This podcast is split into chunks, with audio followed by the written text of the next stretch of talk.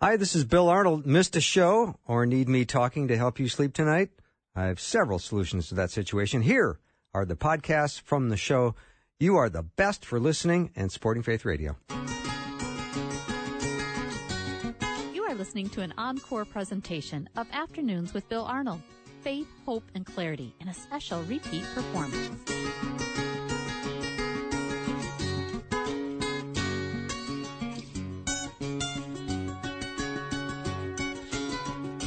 And a warm welcome to the afternoon show. I'm Bill Arnold.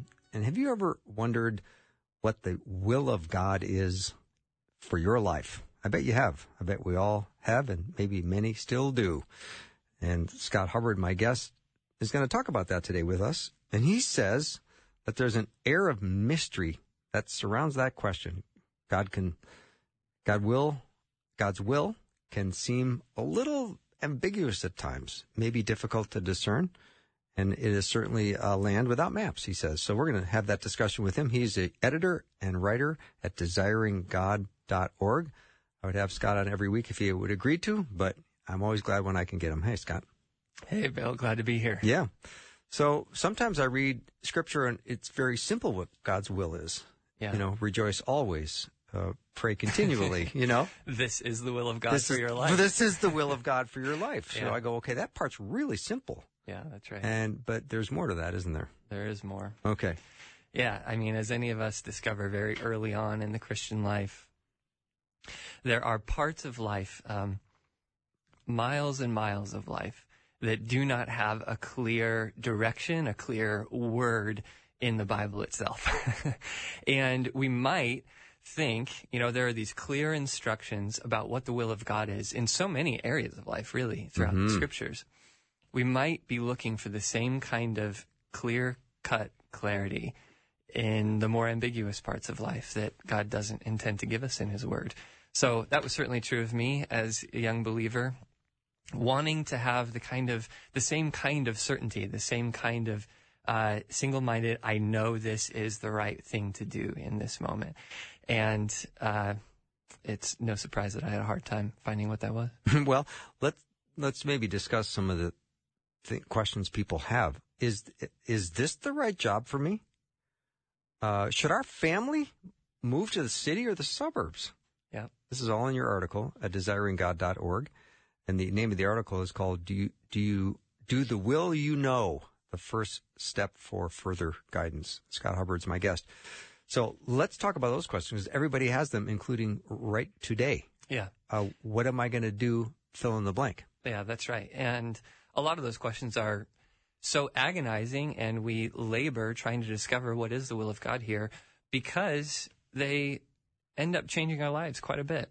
What job you take, whom you marry, where you live, those Amen. kinds of things change the course of your life. And so I think it's quite understandable that we uh, agonize over them and wonder what would God have us do here. And yet, uh, it can feel like, like you said earlier, like I have in the article here, it can feel like a land without maps. Mm-hmm. And people go different directions on this. You know, Christians will have different leanings, different convictions, depending on how charismatic you are or how charismatic your background is. Sure.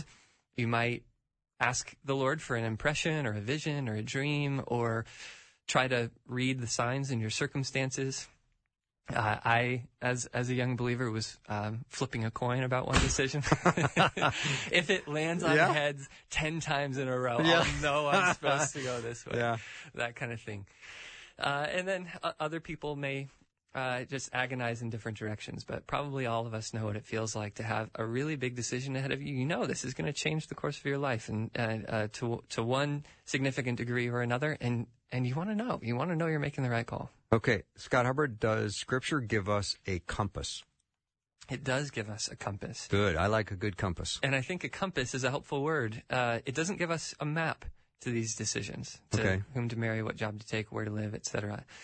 Uh, we can talk later about how sometimes the Holy Spirit does lead us in more manifestly supernatural ways that give clear guidance in areas that are ambiguous.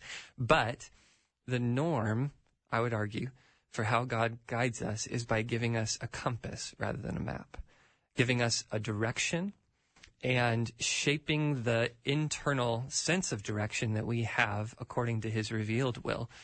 And the clearest place that I've that I fasten on for what that compass is is the Lord's Prayer, the first half of the Lord's Prayer, where we have the prayer. We don't often think about it perhaps in these terms, but your will be done on earth as it is in heaven. And I think that that is a brilliant compass for Hmm. all of the elusive, ambiguous decisions Yeah. we have to make. And you said that like you, you knew it by heart. Well, I mean, I think. I mean, I didn't see you. I, didn't see you look down to check your notes. You your your will be done on earth as it is in heaven. You Yeah, that's right. Oh. Yeah, I, I, quite a few of us, I'm sure, can say it in our sleep, whether Well, we want believe to or not. believe me, we we can say it in our sleep. Yeah. Yeah, So say more about your will be done. yeah. Your will be done is one of those petitions that has layers of meaning to it. So, at the very most basic meaning, right there on the surface of the text, what we're asking when we say "Your will be done" is we're asking that the will of God we see in Scripture would be the will of God we see everywhere we look in the world, on earth as it is in heaven. We're asking that God's will would no longer be ignored, no longer be despised, but that it would be done with the same kind of angelic zeal that the will of God is done in the heavenly places. So that's first. Second, what we're praying when we say, Your will be done, is we're saying not only Your will be done on earth, but Your will be done, not mine. Ooh. And we get that in particular from Mhm. Jesus later in the Gospel of Matthew in the Garden of Gethsemane. He uses the exact words that he taught us to pray. He Matthew says- 26, Yeah, in Matthew 26. 42. That's that it? right. My Father, if this cannot pass unless I drink it, your will be done. Same words. So obviously that's a unique moment. None of us are going to have a moment like Jesus had in the Garden of Gethsemane. But he's giving us this, and the gospel writers are giving us the Lord's Prayer so that we would have similar kinds of moments, not in the same way that Jesus did, but that we would also come to places where we see the will of God, we see the, that the Lord Himself is taking us down a path that part of us does not want to go down. And your will be done is a way of saying, a way of opening our hands and bowing our knees before Him and saying, Mhm. We know you're good. Yeah. Scott Hubbard is my guest. He's over at desiringgod.org. Scott, maybe you should remind us all how we have no control over just about everything. you know, so when we Yeah. say thy will be done, I always think, yeah, duh. Yeah. You know, what what am I controlling right now? My next breath? Yeah, that's right. I don't think so. I think that's God's choice, God's decision. Yeah, and it's wisely, helpfully built into those very first words of the Lord's Prayer, Our Father in heaven. The heavenly part, I think, getting at the total sovereignty of our God, that He is really the one in control. That's why we're praying to Him in the first place, because He can do something about all the things we're asking Him about. And then He's our Father. And so we know He's good in all that He controls. hmm So we get to a point, Scott, where we say, okay, your will be done. And how do we discern that? And how do we start walking it out? Yeah, so that's the third layer that Okay. we could talk about with your will be done. Not only your will be done on earth, your will be done, not mine, but your will be done in me. So it's not only this massive prayer that the will of God would happen all over the earth as it does in heaven, but it's also that it would happen in me right now in all the various circumstances of my life, down into the deepest places of my heart, up into the words that I speak today, out into what I do today, your will be done. And one simple framework that I have found helpful, because that just brings us back to our initial question of how do we know what the will of God is that we ought to do today? Two simple statements that I have found helpful for guidance. Do the will you know and discern the will you don't.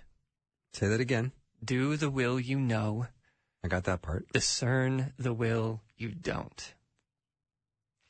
Discern the will you don't know. Okay. All right. yeah, I could see the confusion there on your face, Yeah. Bill. But do the will you know, discern the will you don't know. So, Who else needs a sock puppet right now? I mean, you've done a beautiful job of explaining that. It just hasn't quite clicked it in my brain. well, that's fine. Let's talk about it. yeah, no, just the second part. Discern the part you don't know. Yeah. That's the part I'm I'm just trying to Yeah. massage a little bit. So the the discerning part gets us into those areas that are not clear scripturally. So how do we know whom to marry, where to live, what job to take, Sure. that sort of thing. um, that's that's the question that often we're asking when we talk about the will of God. How do I discern what is not clear? But the framework that I'm proposing puts that as the second part of a more fundamental calling, Okay. which is to do the will that you already know. Mm-hmm. And I think as we pay attention to that, what will become clear is that if we're going to discern how the Lord would lead us in places that are unclear, then the first step of that, the prerequisite of that, is to attentively obey what we already know He has said. Okay. I like that. To do the will that we are not unsure about, the will that He has made manifest in His Word. And the first place to lean that direction is simply the rest of the Sermon on the Mount, where Jesus gives the Lord's Prayer. Mm-hmm. One of the uh, most telling passages for this is the next chapter, Matthew 7, when he, he presents this, this really sobering scene where many will come to me on that day, Jesus says, and say, Lord, Lord, did we not do all these things in your name? Cast out demons, do many mighty wonders in your name. And Jesus says what he's going to tell them is, I never knew you. Depart from me, you workers of lawlessness. And Matthew 7:21 he says not everyone who says to me lord lord will enter the kingdom of heaven but the one who does the will of my father who is in heaven so the will of my father who is in heaven a few verses later he's going to talk about that will in terms of his own words whoever hears these words of mine and does them he is the wise man who built his house on the rock. So if we want to know first and most importantly what the will of God is, the will of my Father, it's found in the words of Jesus. It's found in the words of God here most immediately in the Sermon on the Mount. That's what your will be done means first and foremost in me. Make it so, Father, that I would walk in all of the teaching you give me, starting here in the Sermon on the Mount. Mm-hmm. Well, it's a lot of wisdom for your youth. I mean, I, you, you can't see Scott, but he's he's young, he's tall, he's good looking, he's Oh, wise. No, I'm just saying, you know, because I know your mom's listening. So, and I know your mom, so that's why I'm saying Yeah, you that. do, Yeah, yeah. yeah. So, So here's here's a here's an illustration or scenario. You can imagine two people uh, walking away from hearing Jesus in the Sermon on the Mount, yeah. and one of them says, "You know, that was a great sermon, but I really just wish I knew what the will of God is for my life." And it would be totally right for the other person to respond, "Didn't you hear what he just said? He just told you what the will of God is for your life." Yeah. You, be poor in spirit. Be a peacemaker. Forgive others as you've been forgiven. Kill lust and anger and vengeance. Pray in secret and fast in secret. Walk down the narrow road. This is the will of God for your life. Mm-hmm. And I think that's a necessary and regular challenge that I need to remember is if, for example, you are wondering what job to take, here's a question. Are you doing your present job to the utmost for the Lord's glory? Because that will is very clear. Ooh, I like that. Or if you're wondering whom to marry, are you walking with your whole soul in a biblical vision of singleness? Mm-hmm. Because that, that will is abundantly clear that that is what God wants you to do. Or if you are wondering where to live, are you right now loving the neighbors where you currently are? Mm-hmm. Are you practicing obedience in the local places where you already live? Or do you want to move to get away from them? Yeah, that's yeah. right. Yeah, that's interesting. Uh, because uh, it's it's not uh, um, knowing the will that God has already revealed, as we, we can talk about more, is is uh, far more important. It's pri- it's the priority against discerning the will that we don't know. Awesome. Scott Hubbard is my guest. You can learn more about him at desiringgod.org. The article that he has written that we're talking about is called Do the Will You Know. The first step for further guidance. We'll be right back.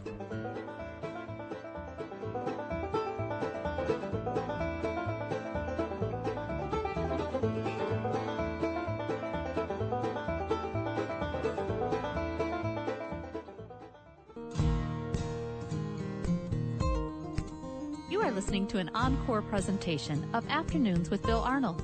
Faith, hope, and clarity in a special repeat performance.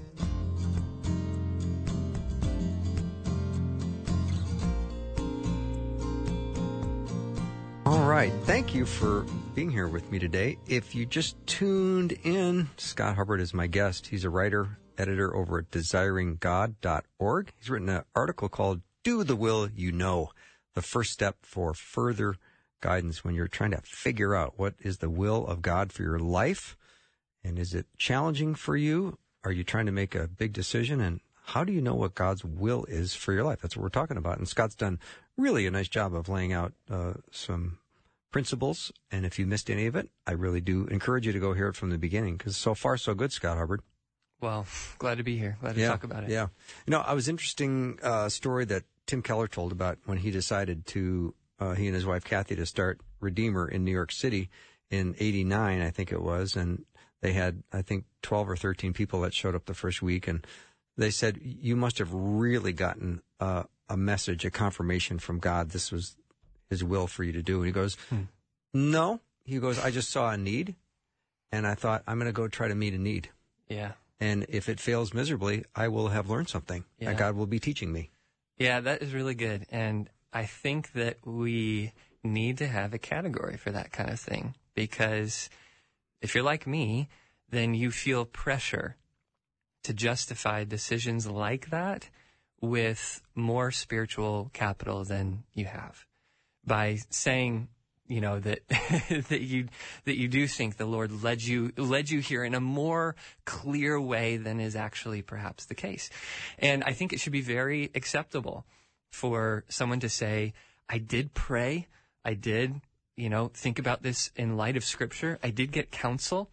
I don't have 100% certainty that this is the this is the best thing to do, but I think it is, and I'm going to move this way and see what the Lord does. Yeah, yeah, that's what we have, right? Yeah, that's a compass. I'm moving this direction. Yeah, that's yeah. right. I like that. And that gets to uh, why doing the will that we already know is so foundational and the priority before we get into situations like that where we need to make these really big, unclear decisions. Because here's what Paul says in Romans chapter 12. It's a familiar passage, but it touches right on this topic that we've been discussing.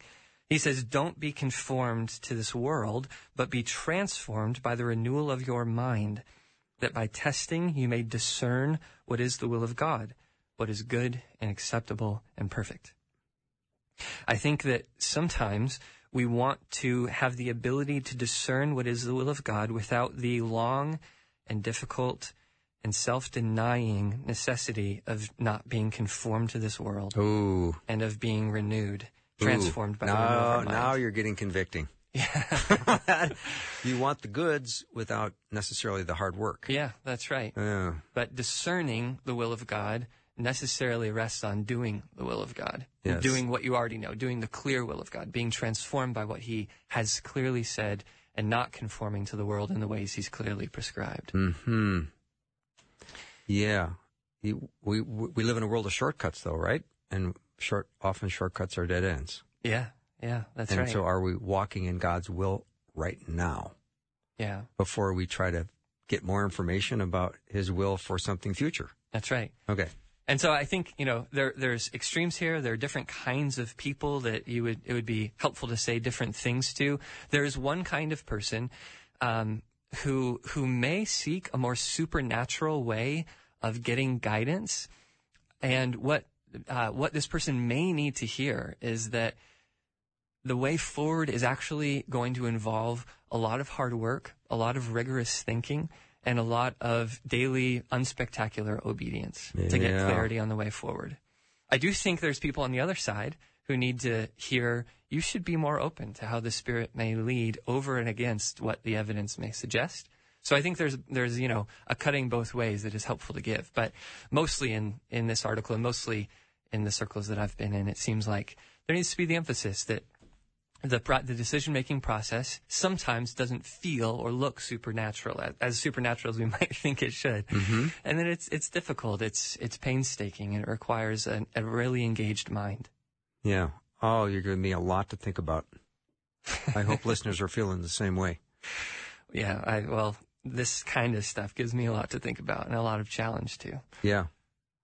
Yeah. So the discernment process um, is maybe more difficult and more challenging than we want it to be or think it should be.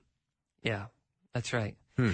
So just consider for a minute all that I think is categorized or, or fits under this label of discernment. Discern the will of God. It involves gathering from Scripture the appropriate words that God has spoken to our situation, understanding them rightly in context, then applying them rightly to you know how they meet us 2000 years or more later rightly weighing all of the relevant factors in our own situation and the friendly counsel that we receive praying diligently for wisdom all the way and obeying what we know in the meantime i think all of that is what uh, we find under that word discern the will of God. Mm-hmm. And we would we would like it to be easier, no doubt, understandably mm-hmm. so. But what God calls us into is not the not the shortcut of simply getting a word from heaven most of the time, but the spirit dependence that comes from all of that.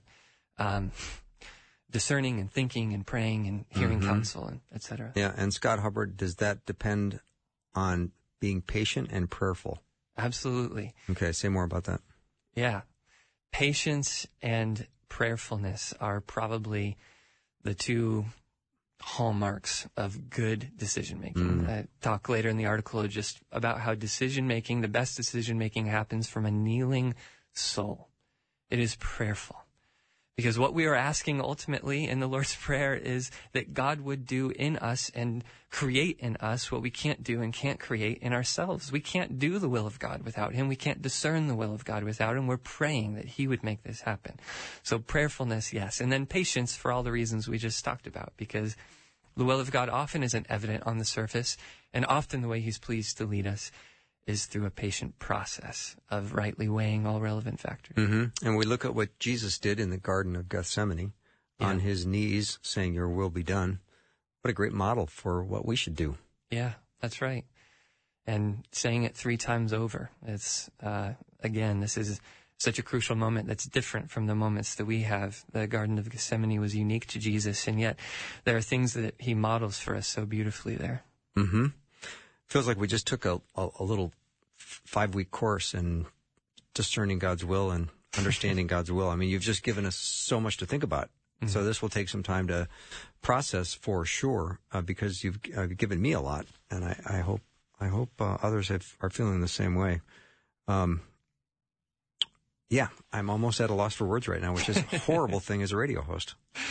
It really is horrible. It's you know because I got another minute and 15 seconds. well, here, uh, let me let me take it then from you, Bill. All right. Um, what what I wouldn't want anyone to come away with is the sense that we that um, this is this way of discerning the will of God isn't honoring to the ministry of the Holy Spirit, because the Holy Spirit is our guide. He is our counselor. He is our leader. We have nothing apart from the Spirit. But one thing that I would want to emphasize this. Let me read a quote. This comes from J.I. Packer. He says the true way to honor the Holy Spirit as our guide is to honor the Holy Scriptures through which He guides us. I think sometimes there can be this bifurcation between pursuing the direction from the Spirit and reading the Word. Mm-hmm. But rightly seeing the Word comes from the Spirit. And so right. when we listen to it, we listen to Him. Scott Hubbard, come back often. You Good to be learn, here. Learn more about Scott at desiringgod.org. We'll take a break. We come back, Overcoming Father Wounds. We'll be right back.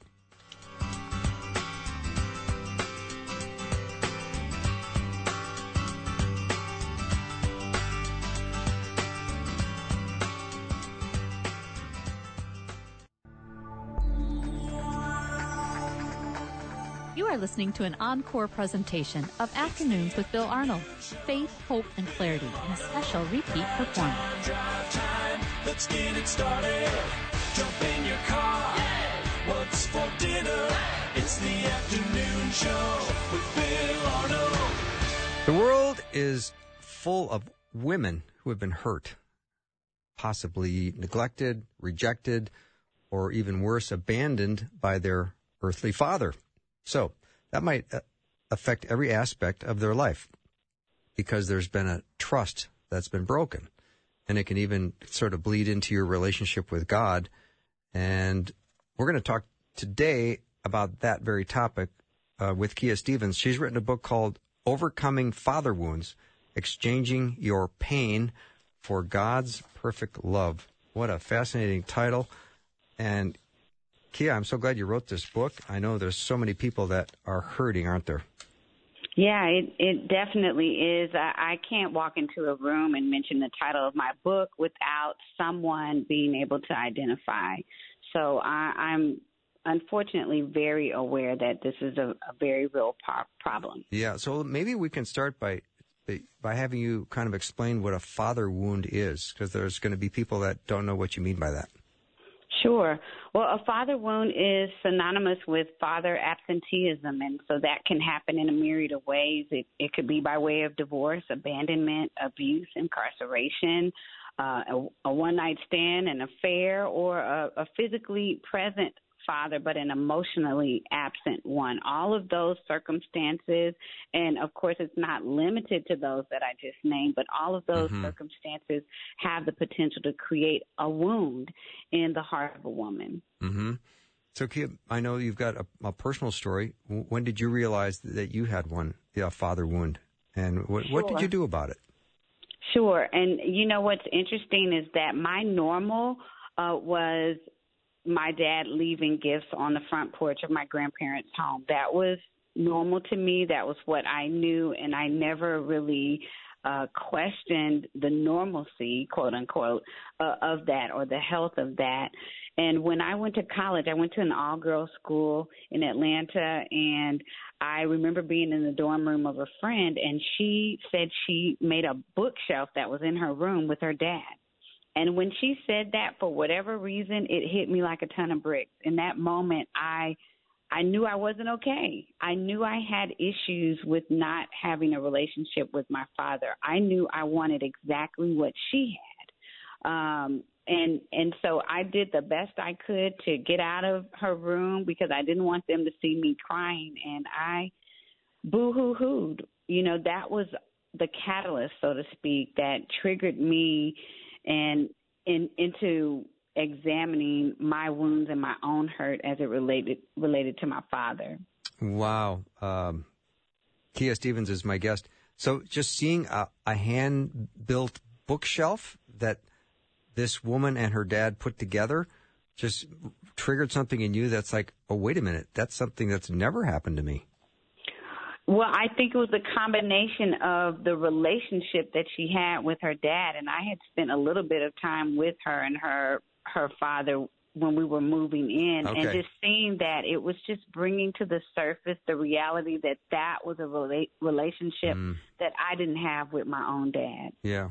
Well, let's go and if we can, uh, Kia, maybe describe some of the father wounds that you have identified in your book, Overcoming Father Wounds. Sure. I've looked at it a couple of different ways. Number one, we're triune beings. So we're body, soul, and spirit. So every aspect of who we are has the potential to incur a wound. If it's a body wound, it could be physical or sexual, unfortunately.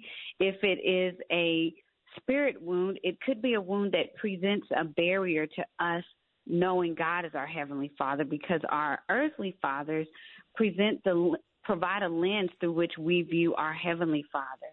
And then as it relates to your soul, made up your mind of your mind, your will, and your emotions, you could have a love wound, a trust wound, a provision wound, an affirmation wound. Uh, all of these varying types of wounds have the potential to impact us at varying degrees, depending on what age we were when it happened, whether we were able to heal, uh, how deep the wound was when when we incurred it. So many different um, factors impact the type of wound mm-hmm. that a woman has. Uh, what about lack of advocacy wounds? I mean, when you mentioned that there was emotional or physical or even sexual uh, abuse, what if there was abuse within the family and the dad didn't come to your defense?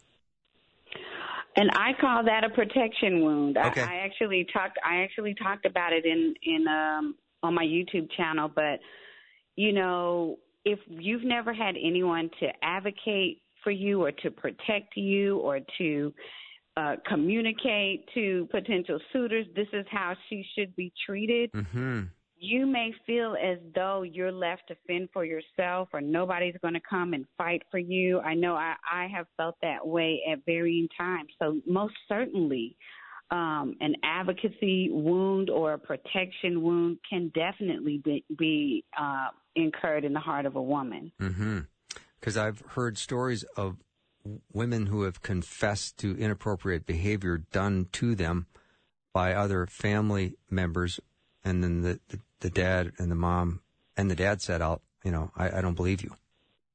Yeah, I, I mean, I didn't speak to that directly in my book, sure. but I've definitely heard of that as well. And, and certainly when we think about the role of a father, we really place him in, in the role of a protector, mm-hmm. someone that protects not just the daughter but the entire family. And you're you're left so vulnerable and so exposed when you don't have a father in that role for you that that does fight for you that does protect you that does cover you and shield you. You can feel so isolated and alone and and really as if you don't have a protector. Mm-hmm. Kia Stephens is my guest. Her book is called overcoming father wounds exchanging your pain for god's perfect love. So kia why should women uh, be proactive to address their father wounds? I assume you are thinking they should. Uh, most definitely, okay, uh, I do. You know, and and I want to say, as women are listening, I, I can definitely hear the pushback. I, I know I was not jumping at addressing wounds.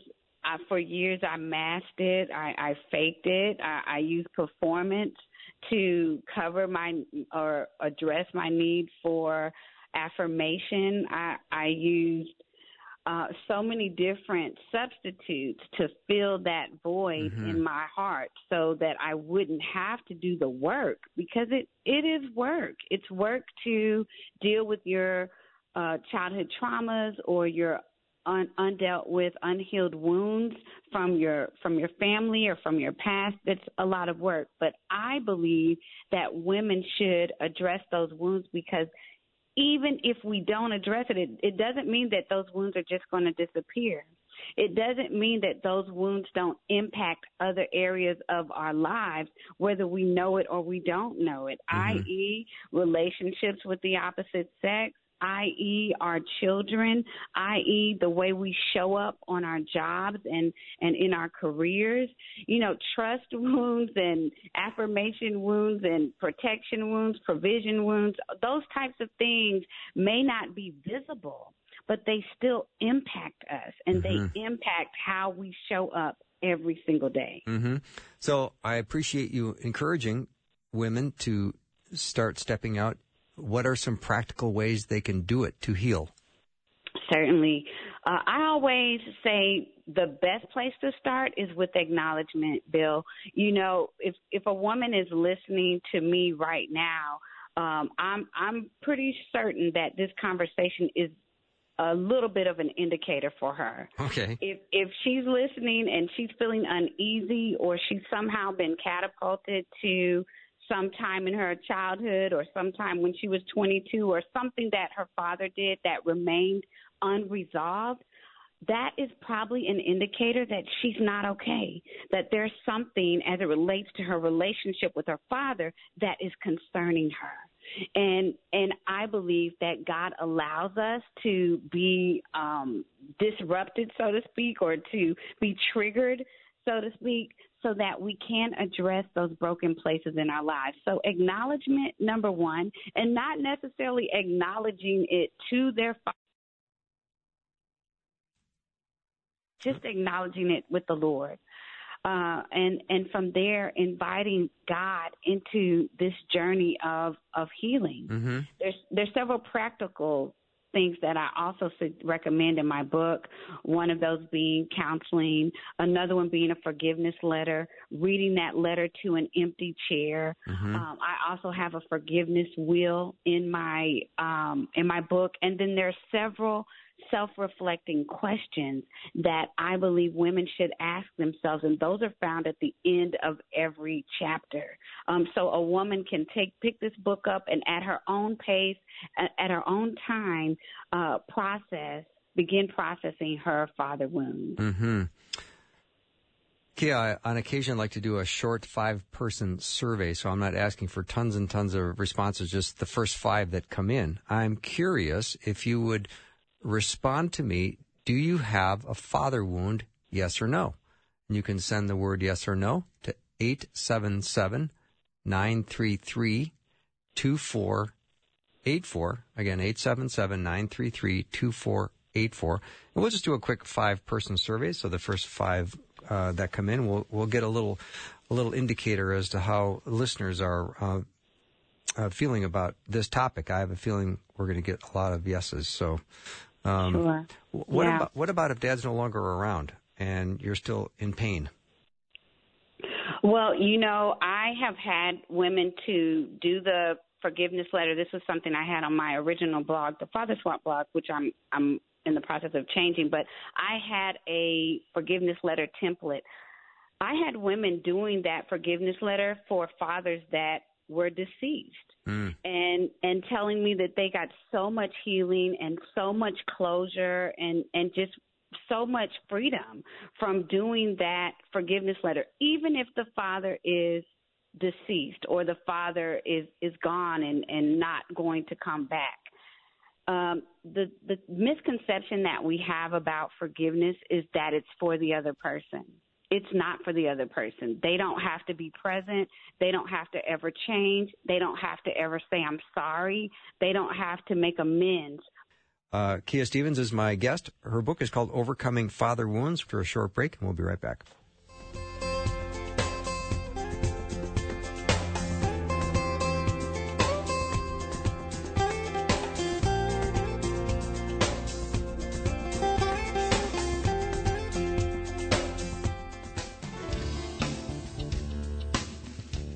Listening to an encore presentation of Afternoons with Bill Arnold faith, hope, and clarity in a special repeat performance.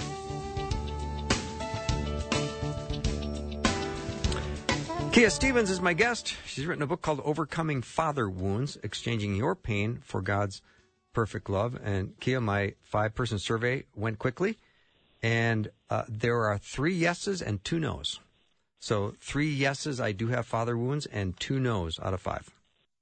Sure. Yeah. You know, I kept a running survey on my blog, um, and I had over 900 and some odd participants.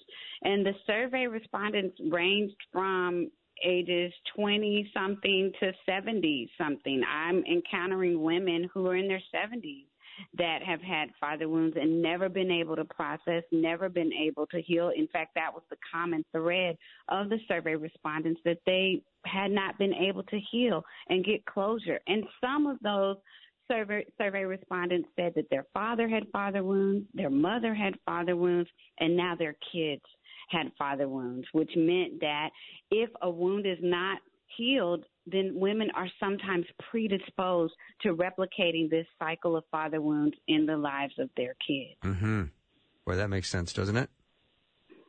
Yeah, but you know what? I don't want, um, if there are women who are in that situation, I don't want to leave it there because there's always hope. And, you know, I grew up in a single parent household. I was one of the statistics. The one in four children grow up in father absent homes. That was me. But for the grace of God. And and I want to offer that as encouragement if there are, are single parents listening now and you're you're thinking, "Oh no, my child is growing up without a father." God is able to be a heavenly father in the lives of of children that that don't have their biological fathers in the home or a father figure in the home. And I certainly have seen that in my life, how he's kept me and he's protected me. And I think when we went to the break, Bill, I was getting ready to say something about forgiveness that um, I, I don't know which part I'll be repeating, but just the misconception that the forgiveness is for the offender and that there's an expectation that before I can offer forgiveness, then I need to receive something from my offender, i.e., my father. Um, and and that's just not true. Forgiveness is simply the act of relinquishing my right to hold another person responsible for the wrong that they have done to me. It's not dismissing, denying, justifying, excusing, or pacifying the behavior. It's simply saying, God, I give this to you. I trust that you are God enough to handle the people who have wronged me, even even if it's my father. I trust that by me choosing to forgive, I'm not allowing him to get away with something. I'm not letting him get the short end of the stick. I'm I'm choosing to place the outcome in God's hands instead of my own. Mm-hmm. Kia, you know, some people will say, and they understand this, I think, that the view of God is going to be shaped by my earthly father. So if my earthly father is a really good man and full of integrity and love and unconditional love, that will be a great model of what my heavenly father is going to be. So when people say that, what do you what do you tell them? Sure. I, I mean, I, I I love this question because when I was just blogging, I stumbled across, across this quote in the Washington Times that says it's common for people to perceive that God is like their fathers or their their fatherly figures that they had in their lives. And i was like oh my goodness here is this secular resource that is really substantiating what we see in the faith uh, that that we view God through the lens of the t- the father that we had. So if we had a distant father or a dictating father or uh, or a passive father, an aloof father, a dominant father, then we're perceiving God to be that way. But I'm so grateful that God has chosen to reveal his attributes to us through scripture. Mm-hmm. And so that we can get to know who God is based on his attributes. We see it we see it as he engages with mankind through throughout the Bible, uh, but we also see it in, in just in, in, in scriptural form. We see that God is loving, God is kind, He is compassionate, He's accessible, He He is righteous, He's intimately concerned about the details of our lives. He is a personal God. He's not a distant God, but it takes time. It takes time. I, I, I have often said on some of these interviews that I'm trying to uh, succinctly capture 20 plus years of my life where I wrestled with God and I, I asked him questions and, and, and wondered, can you really be God enough to fill the father shaped vacuum in my soul? I, I know you as a God who heals the sick and a God who provides financial resources and the God who puts food on the table, but what about these intimate details of my soul? So I got a chance to wrestle with those, you know, for 20 plus years, and then I hop on an hour podcast or a radio show, mm-hmm. and I, I try to come convey that that truth. So I, I understand there's going to be some pushback and there's going to be some uh, reluctance to latching on to this truth. But even if there's pushback, it doesn't mean it's not true. It's going to require us to take a risk on trusting God, to ask God, to, to have honest conversations with Him uh, about what He's able to do in our hearts and in our lives. And I believe when we do that, God will engage with us. Mm. Does your earthly father know how smart and wise his daughter is? I don't know. I don't. I don't know, but okay. he, you know, I I do want to say that because sometimes people ask me, well, what's your relationship like with your dad now? And um, I, I am grateful to be able to say God has done an, an, a, re- a redemptive work in our life.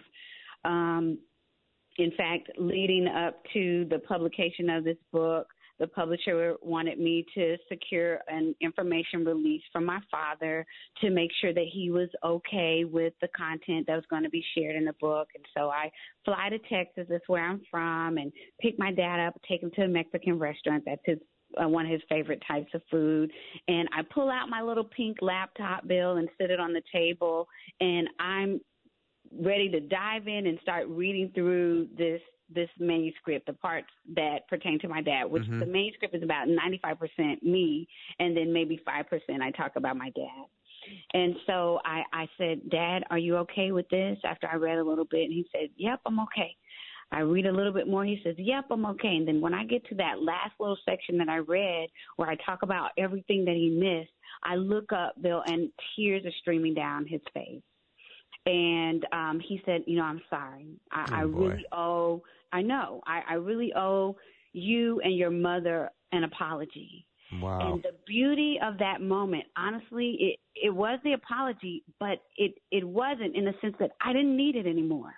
I didn't. I, there was a time where I had a "you owe me" list that was as long as a front door. Mhm. You know, it, it it was like I need to get this. I need to get this from you. You owe me this. You need to say this. You need to say that. But in that moment when he said, "I'm sorry," I didn't need it. God had already transformed my heart. And what I was able to offer him is, is another miracle because I was able to say, Dad, you know, it's okay. We all have things that we have to work on. That came out of the 20 plus years of wrestling and, and, and really warring with God and, and, and trying to find out, are you capable of, of healing my father wounds and discovering that he is? And so I didn't have anything of of you know any vindication that I was trying to get from my father in that moment.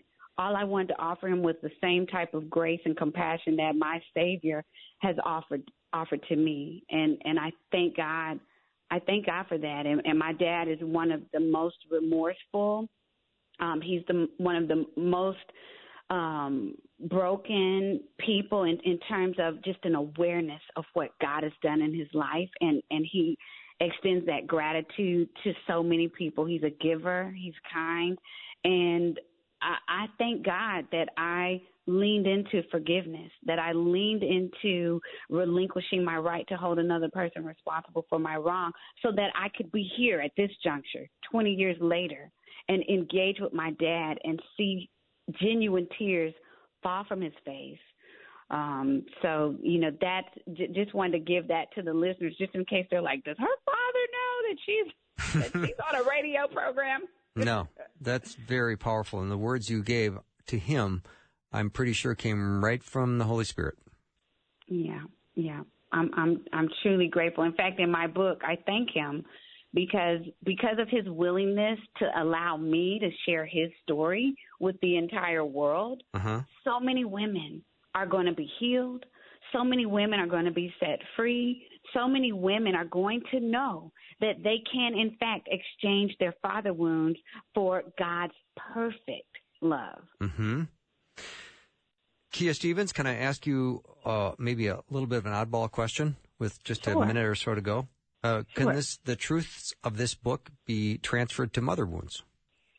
You know, I used to say no until I had so many women say, "Well, I applied this to my mother wounds. I applied this to my mother wounds." And Okay. so I had to adjust my response to this question. Certainly, there are things that that we derive from a mother that's a bit different than what we derive from a father. But all of those healing um, tools and, and tips that I offer can be applied to a, a a situation with a mother and a daughter. Certainly, I just like to say couple it with a, a book that is specifically for mothers and daughters and he, healing the wounds in those relationships. But but yes, because I've been proven wrong Yeah. so many times. Yep. Kia, what a journey you've been on. What this is fantastic. Yeah, it, it's it's definitely been a journey. I like to say that um, healing is not a microwave; it's a crock pot. It's a crock pot, you It know. is, Because, isn't it? Um, yeah, but it's it's perfect. It's God's perfect way of taking the broken pieces of our lives and, and making a beautiful portrait uh, for humanity to to display His power and His undeserving love in the Mhm. lives of, of the of His people. Yeah. And how was the Mexican food that night? It was great. It was great. I, I'm actually a lover of Mexican food myself. Um, I'm really good with chips and salsa or chips and guac. So, but it, Mhm. it was great, and the company was good. Fantastic. Thank you so much for doing the program, and thank you for uh, writing the book, Overcoming Father Wounds. Kia Stephens has been my guest, exchanging your pain for God's perfect love. Have a great rest of the day, Kia. Thank you. Thank you so much, Bill. All right. It's always a good time to show Christ's love to a hurting world through acts of kindness. So you can join our Kindness Always initiative at myfaithradio.com. You should check it out. And if you want to receive a daily email featuring a nice scripture graphic, you can sign up for the verse of the day email also at myfaithradio.com faithradio.com. That wraps up our show for the day and for the week. Thank you for supporting Faith Radio. See you next week.